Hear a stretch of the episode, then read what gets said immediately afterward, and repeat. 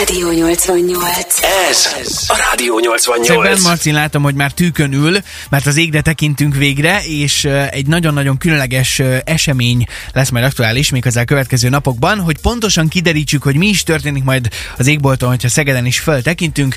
Ebben segítséget kérünk. Itt van velünk a stúdióban Kelemen Tamás, a Magyar Csillagászati Egyesület Szegedi helyi csoportjának vezetője. Jó reggelt, Jó reggelt! szia! Jó reggel, sziasztok! Szia! Na hát ez pontosan ugye bár egy C per 2022 E3 ZTF nevezetű üstökös. Ennél rövidebb nevet nem találtak neki esetleg, hogy hello Nem, üstökös, hát- zöld vagy valami? Valamelyik nagyon fényes, hogy nagyobb, mm, nagyobb híre van, akkor általában felfedezőről szokták elnevezni. Uh, Itt most a nevezéktan úgy állt össze, hogy az a égbolt felmérő rendszer, ZTF, találta meg 2022-ben, és C, tehát hogy nem periódikus, tehát hogy csak jön és megy ez a üstökös, és hát így áll össze. E3 pedig hát a sokadik, amit megtalált, és akkor így állt össze ez a gyönyörűen hangzó, könnyen megegyezhető név. Tehát ez kvázi nem is ember fedezte föl, hanem egy számítógépes rendszer, vagy ezt hogy kell elképzelni? Így van, automatizált távcső, két naponta, ez, ha jól tudom, ez az ETF rendszer két naponta végigfotózza az egész éjszakát, és akkor nyilván összevető, hogy ami elmozdult, akkor az valami, azt meg kell nézni. Wow. Lehet az kisbolygó, lehet az üstökös, sok minden mozog. Menő. És ez visszatért valamikor, tehát volt már itt ez 50 ezer évvel ezelőtt, vagy 100 ezer, vagy tegnap? Elvileg igen, a számítások szerint volt itt már egyszer, csak nagyon-nagyon régen, uh-huh. és 53 ezer éve, jól emlékszek a cikkekből, és hát nagyon sokáig valószínűleg nem is fog erre jönni, és akkor ezért van ez a felhajtás körülötte, hogy hát rég volt itt, nem lesz annyira fényes, mint két éve volt a Neowise, tehát nem lesz szabadszemes, de, de rég volt itt, és akkor érdemes lehet megnézni. Az, hogy, hogy mikortól lesz szabad szemmel látható, vagy egyáltalán hogyan lesz ez szabad szemmel látható, gondolom ez sok minden befolyásolja, hogy az ember éppen hol tartózkodik, hogy ott mekkora a fényszennyezés, hogy mennyire jó a szeme, vagy nem tudom.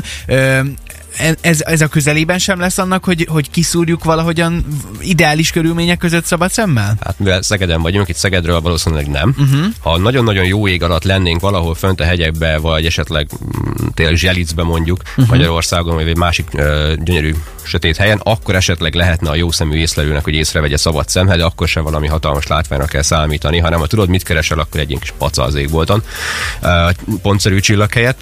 Mm, Egy távcső azért kelleni fog Szegedről, nem kell nagy távcső, egy jobb binokulár, egy vadásztávcsővel már észre lehet venni, meg lehet, aki tudja, hol keresse, azt már észre fogja venni azt a elmaszatolt grafitfoltot az égbolton. És ezt el lehet magyarázni, hogy nagyjából hol kell keresni? Uh, hát aki egy minimális, tényleg minimális égbolt ismeret kell hozzá, minden nap már egy picit máshol van, tehát pár fokkal már mindig minden este arrébb fog látszódni, uh-huh. de uh, a göncölszekér és a kis göncöl között kell keresni. Mondjuk Arra azt azért a legtöbben ismerik szerintem. Tehát, nagyjából északi Szokták, irány. igen, a látogatók szokták. És ez, ez a történet, ez, ez hány napig tart? Meddig lehet ezt megtekinteni? Hát mm, ugye hát mit, mit jelent az, hogy megtekinteni? Nagyon sokáig fog még látszódni, csak egyre nagyobb műszer kell majd hozzá. Az, hogy így könnyen megfigyelhető, az úgy még úgy február elején is még könnyen megfigyelhető lesz, de aztán egyre halványabb. Ugye most fényesedik föl, ugye beslések szerint még, még egy picit még megint fog fényesedni, és olyan február elején éri ezt el, január végén, február elején éri el maximális fényességet, utána elkezd halványulni. Hogyha ö, szakértő vendég van itt a stúdióban, akkor ö, én most így azt tippelném, hogy égnek áll mindjárt a hajad, de Marci azért már itt felvetette, hogy mi van, hogyha esetleg ez olyan irányt vet, hogy mégiscsak a föld felé jöjjön, vagy nem tudom, ö, bármi hasonló. Gondolom erre én azt tippelem, hogy nem kell számítani. Ö, Volt már olyasmi a nem tudom, világtörténelemben, hogy egy üstökös okozzon olyan ö, riadalmat, ami, ami tényleg valós riadalom, vagy, vagy inkább más égitestek azok, amelyek veszélyesek lehetnének a nem is bolygóra? üstökös, hanem ö, aszteroida, de igen, volt már ugye, ami belénk csapódott, uh-huh. ugye a híres a dínók, ugye ők is Igen. egy ilyen nagy kavics miatt haltak ki, az egy jó 10 kilométeres, kb. 10 kilométeres kavics darab volt, ugye ő csinálta, az a kavics csinálta a Yucatán félszigetet ott Mexikónál. Ah. Uh, hát ugye ez a leghíresebb, ezt szerintem mindenki ismeri gyerekkorából. A másik, ami nem annyira régen, az mm, száz éve az orosz tajga, mm, Szibéria. Nem olyan rég, mondjuk csillagászati mértékben. Igen, Igen, igen értem, értem. Uh, igen, száz éve az orosz tajga fölött valószínűleg robbant föl, mert hogy csak a pusztítást látták, ugye ott elég nagy Szibéria, és nem igazán laknak ott, és azt, azt látták csak, hogy egy ilyen brutál több száz ezer, nem, több ezer 100 kötőjel 1000 négyzetkilométert letarolt valami. Nem volt kráter, valószínűleg a levegőben ilyen 10 km magasan felrobbant mm, valami. Ugye egy tűzgömbé alakult ez a kavics, hogyha beesnek egyébként, akkor fel Mhm. tudnak robbanni, és akkor ezek a tűzgömbök. És hát ugye pár kilométeres körzetben mindent elégetett azért, tehát pusztított rendesen, de nem látták közvetlen, csak Aztán. a több száz kilométerről hallották, meg érezték a földrengést. Ez Mhm. volt száz éve, de nem kell ilyen vissza, régre visszamenni, mert ö, 6-7 éve történt az is megint csak Oroszország fölött, egy Cseljabinsk fölött ugye megint beesett egy, egy meteor, és az egy ilyen 17 méter körül volt, és az is felrobbant ugye a levegőbe, és akkor ez okozott károkat, igazából hangrobbanás okozott károkat. Ja, alapvetően ö, olyan információd nincs, hogy, hogy jött és tényleges veszélyt jelentő égitest a föld felé az elmúlt időszakban, és mondjuk ezt megoldotta valahogy a NASA, vagy a, a képpel akarta? Ugye közvetlen veszély nem Sok okozott. skifit nézel, Marci. Á, Előfordul. Igen, ott népszerű, népszerű egy-két film ugye van is erről. Mm, hát olyan közvetlen veszélyt azért nincs. Folyamatosan monitorozzák ezeket, minden ismert kisbolygót, aszteroidát, üstökös, folyamatosan figyelik, frissítik a pályájukat, hogy akkor éppen merre tart. Persze vannak, amelyik úgy közel jönnek el, veszélyesen közel, ezekből is megvannak a lista, hogy akkor melyikre kell jobban figyelni. Volt egy kísérlete most azt hiszem a NASA-nak, hogy egy szondát küldtek, hogy eltereljék, ugye, a, Mhm. hát raké, belelőttek egyet konkrétan egy vasdarabot egy ö, kisbolygóba, hogy megnézzék, hogy mégis az elmélet tényleg működik-e, tehát tényleg meg tudják-e így szépen lassan, de meg tudják-e változtatni egy ilyen kisbolygónak a pályát, hogyha például úgy hozna a szükség, hogy veszélyes lenne valamelyik a Földre. És sikerült? Így van, egy kicsit tényleg a várt hozta a számításokat, tényleg még annál is talán egy picit még jobban is ö, arrébb lökte, nem emlékszek pontos számokra, de, de tényleg ott sikeres volt a, Ez a, a Rádió 88. Van továbbra is itt van velünk Kelemen Tamás, a Magyar Csillagászati Egyesület Szegedi helyi csoportjának vezetője. Még egyszer jó reggelt, szia! Jó reggel, sziasztok! Beszélgetünk itt a, mert puskáznom kellene haragudj, CPR 2022 E3 ZTF üstökösről, ilyen gyönyörű szép neve van, és ez a következő napokban akár már kisebb távcsövekkel, akár ilyen kis kézi vadász távcsövel is látható lesz majd a ö, északi égbolton? Északi égbolton a Igen. Polaris körül. Ö, Na de, azt nem fejtettük még itt meg, hogy egy ilyen üstökös, ha valaki ezt nem tudná pontosan, ezt, ezt hogyan kell elképzelni, hogy ez miből áll, vagy mitől alakul ki ez az óriási fényesség, meg csóva mögötte, körülötte, mi, miből áll egy üstökös? Ö, hólabda igazából, egy ilyen koszos hólabdának szokták ugye ezt hasonlítani, ahhoz hasonlítják. Ugye ezek nem ez a nagy aszteroidák, mint a filmekben, ugye ilyen bolygóméretű valami, ami belecsapódik a földbe, és meg kell menteni minket. Nem, ezek ilyen sokkal kisebb dolgok, ha bár sokkal látványosabbak, mint ezek az aszteroidák. Pár száz méterestől pár kilométeres, 5-10 kilométeres nagyságig, nagyságúak ezek a koszos hólabdák, és ugye ezek nem kör alakba keringenek itt körülöttünk, meg a nap körül, hanem valamikor ugye közelebb mennek, aztán így elszállnak jó messzire, és valamelyik még utána visszajön, de valamelyik csak nagyon soká, vagy sohasem. Na és hogyha közelebb érnek ugye a naphoz, akkor a nap melege fölmelegíti ezt a hólabdát, és az ott megfagyott jég sublimál, letöri gáz, letöri a sok port, és ezt látjuk csóvaként mögötte. És ez milyen hosszú szokott lenni, a csóva és a kóma? Hát ugye a kóma az, ami ott van ugye a hólabda körül, az egy pár százezer kilométer, akár egy ilyen pár kilométeres hólabda esetén, akkora lehet ez a kóma Aztán. körülötte, mint a Tehát napunk. akkor mi ezt látjuk igazából. Ezt is, meg a csóváját mögötte, ami már akár 100 kilométeres is lehet. 100 millió kilométeres, bocsánat. Azt a mindenit. Az alak- alakulhatott ki, hogy ezt ilyen zöld üstökösként apostrofálják, meg, meg gondolom én, akkor ez, ez távcsőben is látszott, tehát hogy ilyen zöldes színe van? Igen, ezt azért nehezen, a pontos kéme mögötte, hogy most mi is történik, mitől zöld. Ha jól tudom, a két atomos szénhez van köze, hogy az párolog róla, és uh-huh. ezt látjuk, aztán ez nem soká el fog fogyni, és akkor már nem lesz ilyen szép zöld, legalábbis ennyire élénk zöld, de ö, mindenféle anyagok így szublimák, és ezeket látjuk, hogy nap megvilágítja, ezt látjuk különböző színekben. Ez még egy ideig még látszódni fog ilyen zölden, távcsőben is, minél nagyobb a távcső, annál határozottabban fogjuk látni, hogy nem ilyen szürkés, hanem ilyen szürkés zöld, aztán egyre határozottabb zöld. Még azért látni fogjuk egy kisebb távcsővel azért már bele lehet látni a szint. Ez, ez az üstökös, az honnan jön?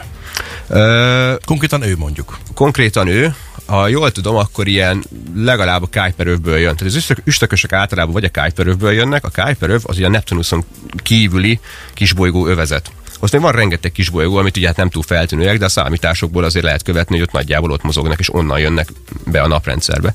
Meg van egy elég, más, elég nagy másik forrás ezeknek az üstökösöknek, ez az úgynevezett ortfelhő. Az ortfelhő az a naprendszer szélén ö, feltételezett ö, felhő tényleg minden irányba, ez egy kb. 200 kötője 2000 ö, csillagászati egységnyire, egy csillagászati egység 150 millió kilométer, tehát messze vannak, ugye kívül, de nem látjuk, de viszont a számítások azt igazolják, hogy rengeteg ilyen kisbolygó, rengeteg ö, üstökös, ez onnan jön, onnan távolról. Tehát valaminek, valamelyik elhaladó közeli csillag megperturbálja az ott, ott lévő üstökösök pályáját, tehát elmegy mellettük, emiatt változik a pályájuk, és befele indulnak a naprendszerben. És ezeket szoktuk látni üstökösökként, mint például ezt is. Akkor nem csak úgy van, hogy eh, gondolja, hogy na, most elindultam, Egy. szavaztok, és akkor felfedezi a világot magának. Nem, nem, nem. Ö, esetleg lehet, vagy kell számítani, hogy a következő időszakban aszteroida érkezhet a Föld közelébe, hasonlóképpen, mint mondjuk őt. Ö, per pillanat nem tudunk olyanról, ami ilyen hasonló fényességű lenne, és ennyire pár hónapon belül jönne. Üstököseket szinte minden nap lehet látni, csak nyilván nem ilyen fényeseket, és akkor nagy távcsövek kellnek hozzá, vagy csak a déli féltekéről látszik, ilyen is sokszor előfordul. Mm, de folyamatosan fedezik fel egyébként ezeket az üstökösöket, mert egyébként, hogyha ez messze van a naptól, és éppen ugye nem szúli, már nem, nem látjuk a fényét, hogy milyen fényessége van, akkor ez van, hogy észre se vesszük, vagy olyan kis pici fénypont, hogy, hogy egyszerűen még nem vettük észre. De ahogy közelebb ér, aztán ez egy pár száz méteres kavics, és hát több száz millió kilométerről ezt nehéz lenne észrevenni. Felfényesedik, akkor majd meglátjuk. És olyanra már volt példa, hogy valaki egy üstökösre, üstökösen landolt, esetleg egy aszteroidán landolt, Ö, volt, volt rá példa. Hát Japán, inkább valami, és nem valaki. Hát Jó, valaki. tippelem. ez, ez igaz, jogos, jogos. Valaki még, még nem tudok róla, hogy bárki. egy picit. Te szoktad, Marci, igen. Attól függ, minek tekintjük a holdat, figyelj. Hát az, Hát igen, igen. az egy igen. hold, az, az, az teljesen más.